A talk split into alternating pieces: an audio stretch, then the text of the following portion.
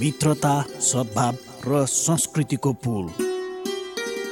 कार्यक्रम हिमाल वारिपारी capital media ग्रुपको विशेष प्रस्तुति कार्यक्रम हिमाल वारिपारी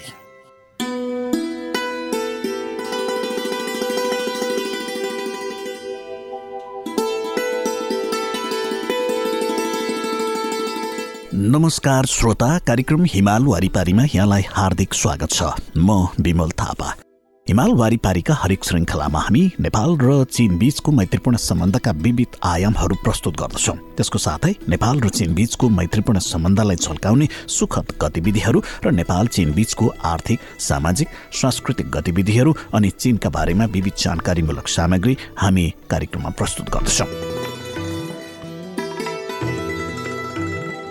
यो कार्यक्रम तपाईँले काठमाडौँ र आसपासका जिल्लामा capital F M ninety two point four mega hertz प्रदेश नम्बर एकमा radio Sarangi one one point three mega hertz Gandaki प्रदेशमा radio Sarangi ninety three point eight mega सहित देशका विभिन्न रेडियो स्टेसनबाट एकैसाथ सुनिरहनु भएको छ। सँगै हामीलाई अनलाइनमा W W W dot C F M अनियर dot com र रेडियो सारङ्गी डट कमबाट पनि सुन्न सक्नुहुनेछ भने क्यापिटल मिडिया ग्रुपको मोबाइल एप सिएमजीमा पनि हामीलाई सुन्न सक्नुहुनेछ। कार्यक्रमको शुभारम्भ गरौँ चिनिया भाषाको एउटा गीतबाट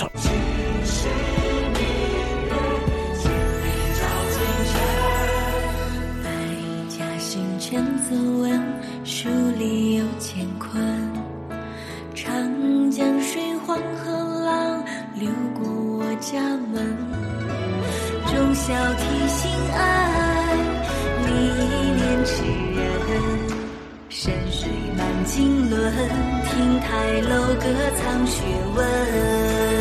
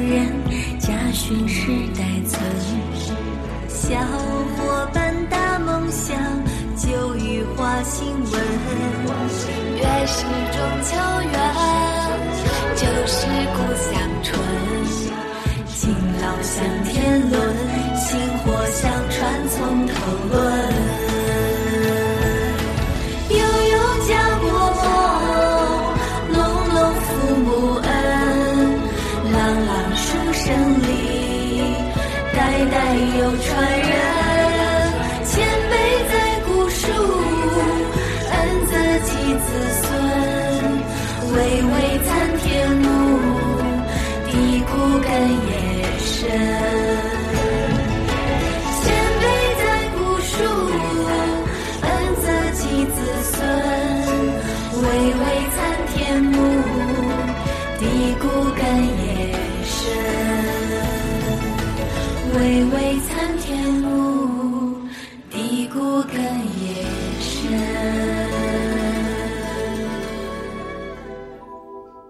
श्रोता नेपाल र चीन बीचको सम्बन्ध भौगोलिक रूपमा मात्रै होइन ऐतिहासिक रूपमा पनि अत्यन्तै लामो छ। नेपाल र चीन बीचको सम्बन्ध अविच्छिन्न पारस्परिक रूपमा अगाडि बढिरहेको छ। स्वाभाविक रूपमा चीनले आर्थिक समृद्धिमा गरेका महत्वपूर्ण उपलब्धिहरू चीनका भोगाई र त्यसबाट नेपालले लिन सक्ने लाभहरू प्रचुर मात्रामा रहेका छन्।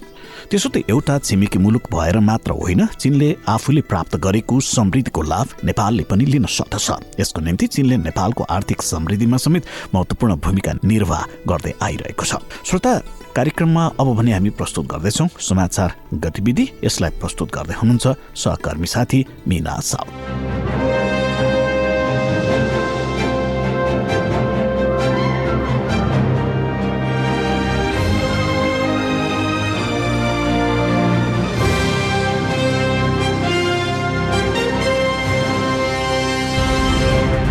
नेपाल मैत्री सम्बन्धको सडसठी वर्ष पूरा भएको छ। सन् उन्नाइस सय पचपन्नको अगस्त एक चीन र नेपाल बीच दौत्य सम्बन्ध स्थापना भएको थियो। सिनियर राष्ट्राध्यक्ष सी जिनपिङले सन् दुई हजार उन्नाइसमा नेपाल भ्रमण गर्नु अघि सार्वजनिक भएको हिमाल पार गर्ने मित्रतालाई नयाँ उचाइमा शीर्षक लेखमा भने जस्तै बितेका सडसठी वर्षमा चीन र नेपाल एक अर्काको सम्मान र विश्वास गर्ने असल मित्र रहिरहेका छन्। भने साझा लाभ र फाइदा उठाउने असल मित्र तथा साझेदार पनि हुन्। सरकारदेखि जनतासम्म चीन नेपाल मैत्रीपूर्ण सहयोग सदैव नै आपसी सहमतिमा रहिरहेको छ।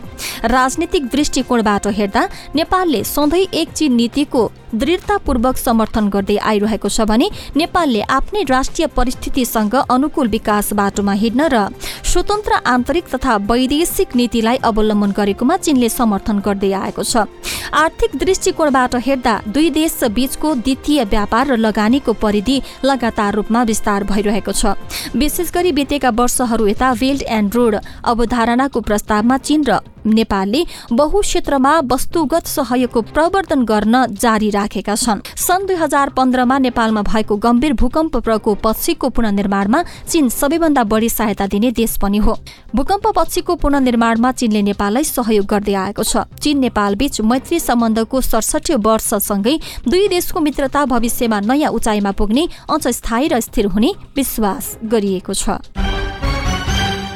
प्रान्तीय तथा विभागीय तहका मुख्य नेता र अधिकृतको चिनिया कम्युनिष्ट पार्टी केन्द्रीय समितिका महासचिव सी जिनपिङको महत्वपूर्ण भाषणको भावना सिकौं चिनिया कम्युनिष्ट पार्टीको विश्व महाधिवेशनको स्वागत गरौं विषय तालिम कक्षा पैचिङमा सम्पन्न भएको छ। चीनका सर्वोच्च नेता सी जिनपिङले सो तालिम कक्षालाई सम्बोधन गर्दै छिट्टै नै आयोजना हुन लागेको चिनिया कम्युनिष्ट पार्टीको विश्व महाधिवेशन समाजवादी आधुनिकीकरण मुलुकको निर्माणको नयाँ अवधिमा प्रवेश गर्ने निर्णायक घडीमा चीनले आयोजना गर्ने एउटा निकै महत्वपूर्ण महाधिवेशन भएको कुरामा जोड दिनु भएको छ। चिनिया कम्युनिस्ट पार्टीको विश्व महाधिवेशन चिनिया विशेषतायुक्त समाजवादको भविष्य र भाग्य तथा चिनिया राष्ट्रको महान पुनरुत्थानसँग सम्बन्धित रहेको पनि उहाँले औल्याउनु भएको छ। सीले आगामी पाँच वर्ष समाजवादी आधुनिकीकरण मुलुकको चौतर्फी रूपमा निर्माण गर्ने निर्णायक अवधि हुने भन्दै यी पाँच वर्षको विकास दोस्रो शतवार्षिकी लक्ष्यलाई पूरा गर्न एकदमै महत्वपूर्ण रहेको पनि बताउनु भएको छ। सिनियर राज्य परिषदको प्रेस कार्यालयले पत्रकार सम्मेलनको आयोजना गरेको छ। शुक्रमा चिनिया राष्ट्रिय ऊर्जा बोर्डका अधिकारीले चीनको ऊर्जा आपूर्ति आदि विषयबारे जानकारी गराएका छन्। प्राप्त जानकारी अनुसार यस वर्षका पहिला छ महिनामा चीनले पच्चिस करोड टन कच्चा पेट्रोल चौहत्तर दशमलव चार अर्ब घनमिटर प्राकृतिक ग्यास एघार करोड पचास लाख टन कोइला र दुई अर्ब छ्यानब्बे करोड किलो वाट विद्युत आयात गरेको छ जसले चीनको ऊर्जा आपूर्तिमा सक्रिय भूमिका खेलेको छ। अन्तर्राष्ट्रिय सहयोगको सन्दर्भमा चिनिया राष्ट्रिय ऊर्जा बोर्डले संचार वार्ता र सहयोगका माध्यमबाट ऊर्जा उत्पादन देश उपभोग देश र अन्य सम्बन्धित पक्षसँग समन्वयलाई सबल पारेर पेट्रोल र ग्यासको आयात च्यानलको सुरक्षा र स्थिरता सुनिश्चित गरेको छ। विश्वव्यापी ऊर्जा बजारको सुरक्षा र स्थिरता पनि कायम गर्ने प्रयास गरेको छ। सन् दुई हजार दुईको अक्टोबरदेखि सन् दुई हजार सातको मार्चसम्म सिनिया नेता सी जिनपिङ चच्याङ प्रान्तमा कार्यरत रहनु भएको थियो। उहाँको नेतृत्वमा चच्याङका सरकारी अधिकारीहरू तथा जनताको प्रयासमा आर्थिक सामाजिक सुधार हुनुका साथै प्राविधिक विकास पनि सुरु भएको थियो। राष्ट्राध्यक्ष सीले चच्याङ प्रान्तमा कार्यरत रहेको लगभग पाँच वर्षसम्म चच्याङको विकासका लागि एक श्रृङ्खलाका प्रभावकारी निर्णय बनाउनु भएको थियो। सो अवसरमा उहाँले चच्याङ दाङलाई एउटा प्राकृतिक शान्तिपूर्ण सांस्कृतिक तथा कानूनी व्यवस्थामा रहने प्रान्तको निर्माण गर्नुपर्ने उद्देश्य बनाउनु भएको थियो। सन् उन्नाइस सय पन्चानब्बेदेखि दुई हजार दुईसम्मको सात वर्षमा चच्याङ प्रान्तका प्रति व्यक्ति कुल गृहस्थ उत्पादनमा दुई गुणाले वृद्धि भएको थियो। त्यहाँको प्राकृतिक ऊर्जा स्रोत अत्याधिक प्रयोग भएकाले वातावरणको प्रदूषणको समस्या पनि बढेको थियो। सन् दुई हजार दुईको नोभेम्बर एक तारिक सी जिनपिङले चच्याङ प्रान्तको छिहत्तरौं नियमित सरकारी कार्य सम्मेलनको अध्यक्ष अध्यक्षता गर्नुभएको थियो। सो सम्मेलनमा उहाँले एउटा निकै नै महत्वपूर्ण र स्थानीयले धेरै ध्यान दिएको सरकारी निर्माण प्रस्ताव प्रस्तुत गर्नुभएको थियो। सो प्रस्तावको विषय चच्याङ प्रान्तको वायु प्रदूषण रोकथाम तथा नियन्त्रण सम्बन्धी रहेको थियो। त्यसपछि हरित चच्याङको निर्माणको उद्देश्य महत्वपूर्ण भूमिका खेलेको देखिन्छ। सरकारले चच्याङको वातावरणको संरक्षण तथा प्राकृतिक निर्माण गर्ने निर्धारण बनाएको थियो। यस्तो नयाँ निर्माण गर्ने उद्देश्य बमोजिम सरकारले वातावरणको प्रदूषण रोकथाम तथा प्रदूषण समस्याको समाधान गर्ने नियम र सम्बन्धित समस्यासँग जुझ्न कानून निर्माण गरिएको थियो। त्यसपछि सी जिनपिङले वातावरण सुरक्षा कार्यलाई सर्वेक्षण गर्न चोच्याङका विभिन्न ठाउँ पुग्नु भएको थियो। त्यहाँका सरकारी अधिकारी तथा जनतासँग वातावरणको संरक्षण बारे उहाँले छलफल गर्नु भएको थियो। उहाँले पहिलो पटक हरियो पहाड र सफा नदी सुन र चाँदी हुन विषय प्रस्तुत गर्नु भएको थियो। सन् दुई हजार बिसमा राष्ट्राध्यक्ष सी जिनपिङले कार्यको सर्वेक्षणका लागि चचाङ प्रान्तको आन्ची जिल्लामा घुम्नु भएको थियो। नेता सीले पन्ध्र वर्षपछि त्यहाँ दोस्रो पटकको भ्रमण गर्नु भएको थियो। आन्ची जिल्लाको प्राकृतिक वातावरणको संरक्षण गर्दा हरित विकास मार्फत अहिले प्रति व्यक्ति कुल गृहस्थ उत्पादन उनपचास हजार पाँच सय अन्ठानब्बे चिनिया युवान पुग्नुका साथै वातावरण धेरै राम्रो देखिएको छ। राष्ट्राध्यक्ष सीको वैज्ञानिक विकास अवधारणाको आधारमा चोच्याङको प्राकृतिक वातावरण धेरै राम्रो हुनुका साथै उल्लेखनीय रूपमा विकास पनि भएको छ।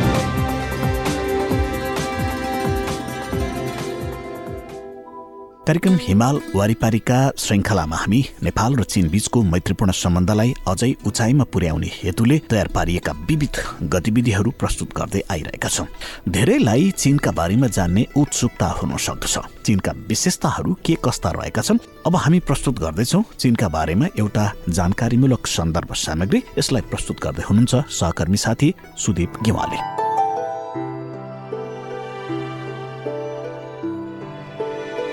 विश्व व्यापार सङ्गठन र चीन सन् उन्नाइस सय चौरानब्बेको अप्रेल महिनामा मोरक्कोको मलाकासमा आयोजित ग्याटको मन्त्री स्तरीय सम्मेलनमा विश्व व्यापार सङ्गठनको स्थापना गर्ने सम्बन्धमा औपचारिक रूपमा निर्णय गरिएको थियो। सन् उन्नाइस सय पन्चानब्बेको जनवरी एक तारिकका दिन विश्व व्यापार सङ्गठनको स्थापना गरियो। आर्थिक तथा व्यापारिक विकासलाई बढाउनु नै यस सङ्गठनको उद्देश्य हो। यसबाट मानिसको जीवनस्तरलाई माथि उकास्न प्रशस्त मात्रामा रोजगारी उपलब्ध गराउन वास्तविक आय र प्रभावकारी आवश्यकताको वृद्धिका लागि प्रत्याभूति दिन सकिने आशा गरिएको छ। दिगो विकासको लक्ष्य अनुसार उचित रूपमा विश्वको स्रोत साधनको उपयोग गर्नु उत्पादित वस्तु र सेवा सम्बन्धी कार्यलाई विस्तार गर्नु आपसी सहुलियत र हित सम्बन्धी सम्झौता सम्पन्न हुनु भन्सार महसुल तथा अरू व्यापार अवरोधलाई प्रशस्त मात्रामा कटाउनु र खारेज गर्नुका साथै अन्तर्राष्ट्रिय व्यापारमा हुने अवहेलनायुक्त व्यवहारलाई हट्नुपर्छ। सङ्गठनमा एक सय चौवालिस सदस्य छन् त्यसको मुख्यालय जेनेभामा छ।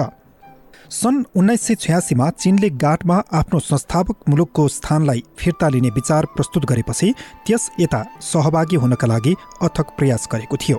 सन् दुई हजार एकको जनवरीदेखि सेप्टेम्बरसम्म विश्व व्यापार सङ्गठनको चीन सम्बन्धी कार्य टोलीले चार पटक सम्मेलनको आयोजना गरी विश्व व्यापार सङ्गठनमा चीनको सहभागिता हुने सम्बन्धमा बहुपक्षीय सम्झौता वार्ता पूरा गर्नुका साथै चीनको सहभागिता सम्बन्धी कानुनी दस्तावेज पनि पारित गरेको थियो। त्यसै वर्षको नोभेम्बर नौदेखि चौध तारिकसम्म विश्व व्यापार सङ्गठनको मन्त्री स्तरीय चौथो सम्मेलन कतारको राजधानी दोहामा भएको थियो। त्यस अवसरमा चीनका वैदेशिक व्यापार एवं आर्थिक सहयोग मन्त्री सग वाङ सङले चिनिया प्रतिनिधि मण्डलको नेतृत्व गरी उक्त सम्मेलनमा भाग लिनुभयो। एघार तारिकका दिन चीनले सो सङ्घमा सहभागिता सम्बन्धी प्रोटोकलमा हस्ताक्षर गरेको थियो। डिसेम्बर उन्नाइस र बिस तारिकका दिन चीनले विश्व व्यापार सङ्गठनका औपचारिक सदस्य राष्ट्रका नाताले विश्व व्यापार सङ्गठनको प्रमुख परिषदमा भाग लिएको थियो। स्वर्गीय श्री चौ अनलाई स्वर्गीय चौ अनलाई सन् उन्नाइस सय उनपचासदेखि उन्नाइस सय अन्ठाउन्नसम्मको अवधिमा चिनमा विदेश मन्त्री हुनुहुन्थ्यो। स्वर्गीय श्री चौ अनलाई महान सर्वहारा क्रान्तिकारी राजनीतिज्ञ सैनिक विज्ञ र कुटनीतिज्ञ हुनुहुन्थ्यो।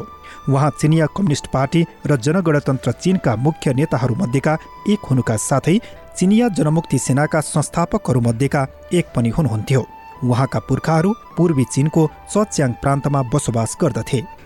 उहाँको जन्म सन् अठार सय अन्ठानब्बे मार्च महिनाको पाँच तारिकका दिन पूर्वी चिनको च्याङसु प्रान्तको वाइआन जिल्लामा भएको थियो र सन् उन्नाइस सय छिहत्तरको जनवरी महिनामा पैचिङमा उहाँको निधन भयो। स्वर्गीय चौ अनलाईले चीनका थुप्रै महत्त्वपूर्ण र परराष्ट्र मामिलाका क्षेत्रमा निर्णायक नीतिको तर्जुमा र कार्यान्वयन गर्नुभएको थियो। उहाँ सन् उन्नाइस सय चौवन्नमा आयोजित जेनेभा सम्मेलनमा सहभागी हुनुभएको थियो।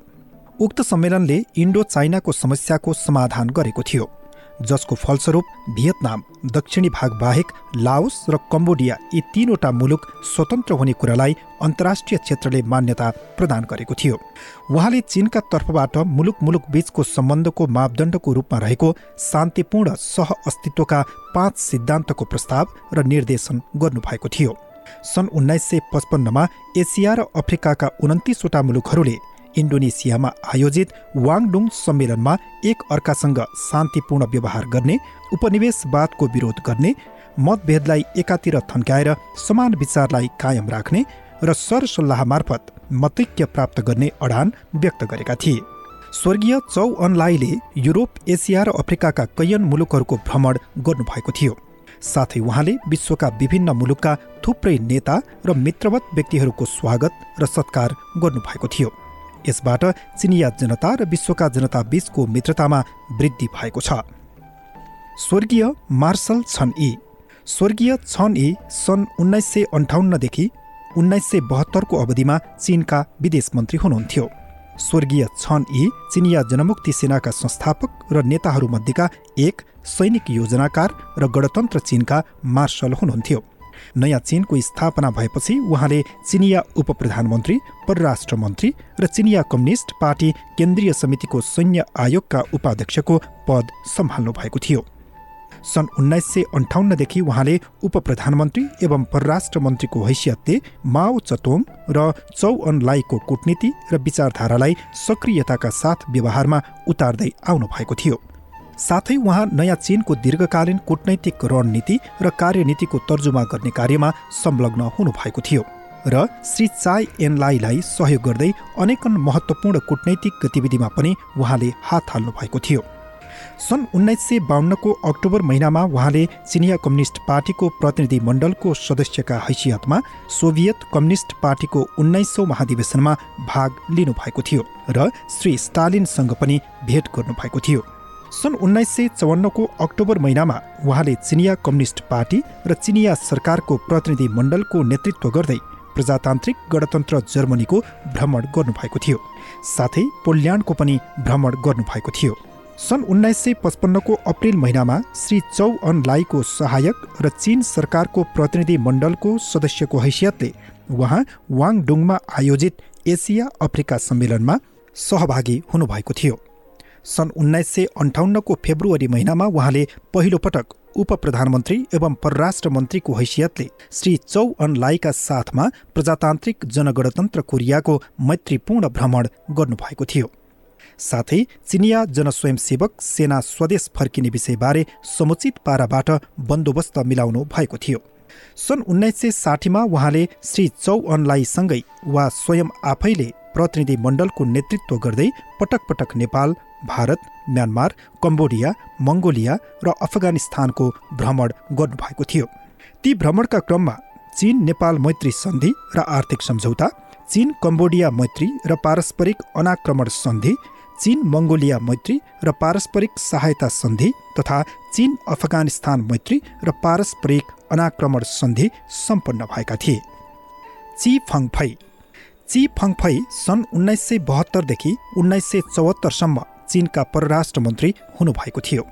श्री चीन फङफै गणतन्त्र जर्मनी स्थित चीनको कूटनैतिक दूत मण्डलका प्रमुख गणतन्त्र जर्मनी स्थित चीनका पहिला राजदूत चीनका उप परराष्ट्र मन्त्री र त्यसपछि चीनका परराष्ट्र मन्त्रीको पदमा कार्यरत हुनुहुन्थ्यो। सन् उन्नाइस सय उना अस्सीदेखि चिनिया कम्युनिस्ट पार्टी केन्द्रीय समिति अन्तर्गत वैदेशिक सम्पर्क विभागका प्रमुख चीनका उप प्रधानमन्त्री एवं महासचिवको पद सम्हाल्नु भएको थियो। राज्य परिषद अन्तर्गत हङकङ मकाउ मामिला कार्यालयका प्रमुख एवं जनगणतन्त्र चिनको हङकङ विशेष प्रशासनिक क्षेत्रको आधारभूत कानुन तर्जुमा समितिका प्रमुख मकाउ विशेष प्रशासनिक क्षेत्रको आधारभूत कानुन तर्जुमा समितिका प्रमुखको कार्यविधिमा उहाँले एक देश दुई व्यवस्थाको आधारमा चीन सरकारले तर्जुमा गरेको हङकङ तथा मकाउ समस्याको शान्तिपूर्ण समाधान गर्ने कार्यनीतिलाई व्यवहारमा सक्रियताका साथ उतार्नुका साथै हङकङ समस्या सम्बन्धी चीन बेलायत संयुक्त वक्तव्यमा सही गर्ने समारोहमा सहभागी हुनुहुन्थ्यो। छ्याउ क्यानह्वा छ्याउ क्यानह्वा सन् उन्नाइस सय चौहत्तरदेखि उन्नाइस सय छिहत्तरसम्म चिनका परराष्ट्र मन्त्री हुनुहुन्थ्यो। छ्याउ क्यानह्वा चिनको च्याङसु प्रान्तको यान सहरमा जन्मिनु भएको हो।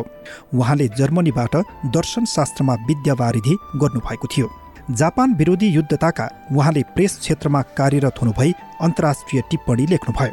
सन् उन्नाइस सय बयालिसको शरद ऋतुदेखि युद्ध समाप्त हौन्जेलसम्म उहाँले छस्यान सछ्यान प्रान्तको छुङछिङमा सिन्हा दैनिक समाचार पत्रमा अन्तर्राष्ट्रिय क्षेत्र शीर्षकको स्तम्भमा नियमित रूपमा लेख लेख्नुभयो। जनगणतन्त्र चीन स्थापित भएपछि उहाँले चिनको परराष्ट्र मन्त्रालय अन्तर्गत कूटनैतिक नीति समितिका उपप्रमुख परराष्ट्र मन्त्रीका सहायक चिनका उपपराष्ट्र मन्त्री आदि पद सम्हाल्नुभयो। उहाँले महत्त्वपूर्ण कूटनैतिक दस्तावेजहरू तर्जुमा गर्नुभयो। सन् उन्नाइस सय छत्तरदेखि उहाँ चिनिया जनता मित्रता सङ्घको सल्लाहकार हुनुहुन्थ्यो। उहाँका मुख्य लेख यस प्रकार छन्। अन्तर्राष्ट्रिय सन्दर्भ सङ्ग्रह म्युनिकदेखि दुनकिर्कसम्म आदि।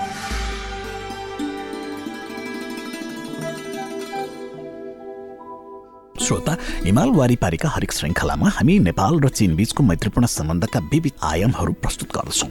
नेपाल र चीन बीचको मैत्रीपूर्ण सम्बन्धलाई झल्काउने सुखद गतिविधिहरू र नेपाल चीन बीचको आर्थिक सामाजिक सांस्कृतिक गतिविधिहरू अनि चीनका बारेमा विविध जानकारीमूलक सामग्री हामी कार्यक्रममा प्रस्तुत गर्दछौँ। आजको श्रृङ्खलामा पनि हामीले यस्तै सामग्रीहरू प्रस्तुत गर्यौँ।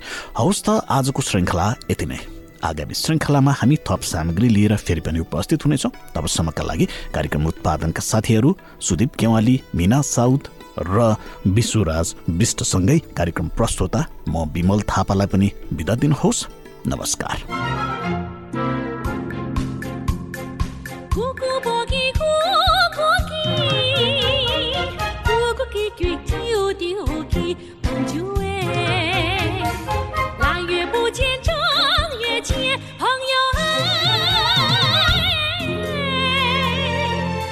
见过元宵节，朋友哎。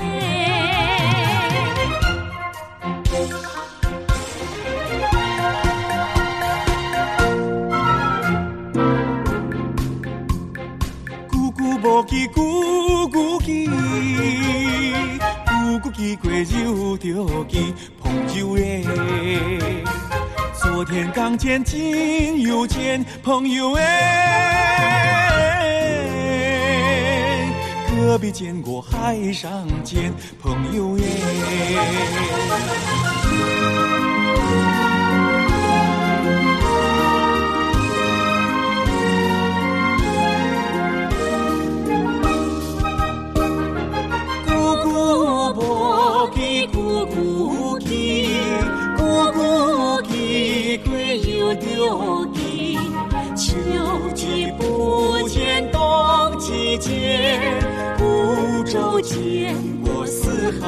肩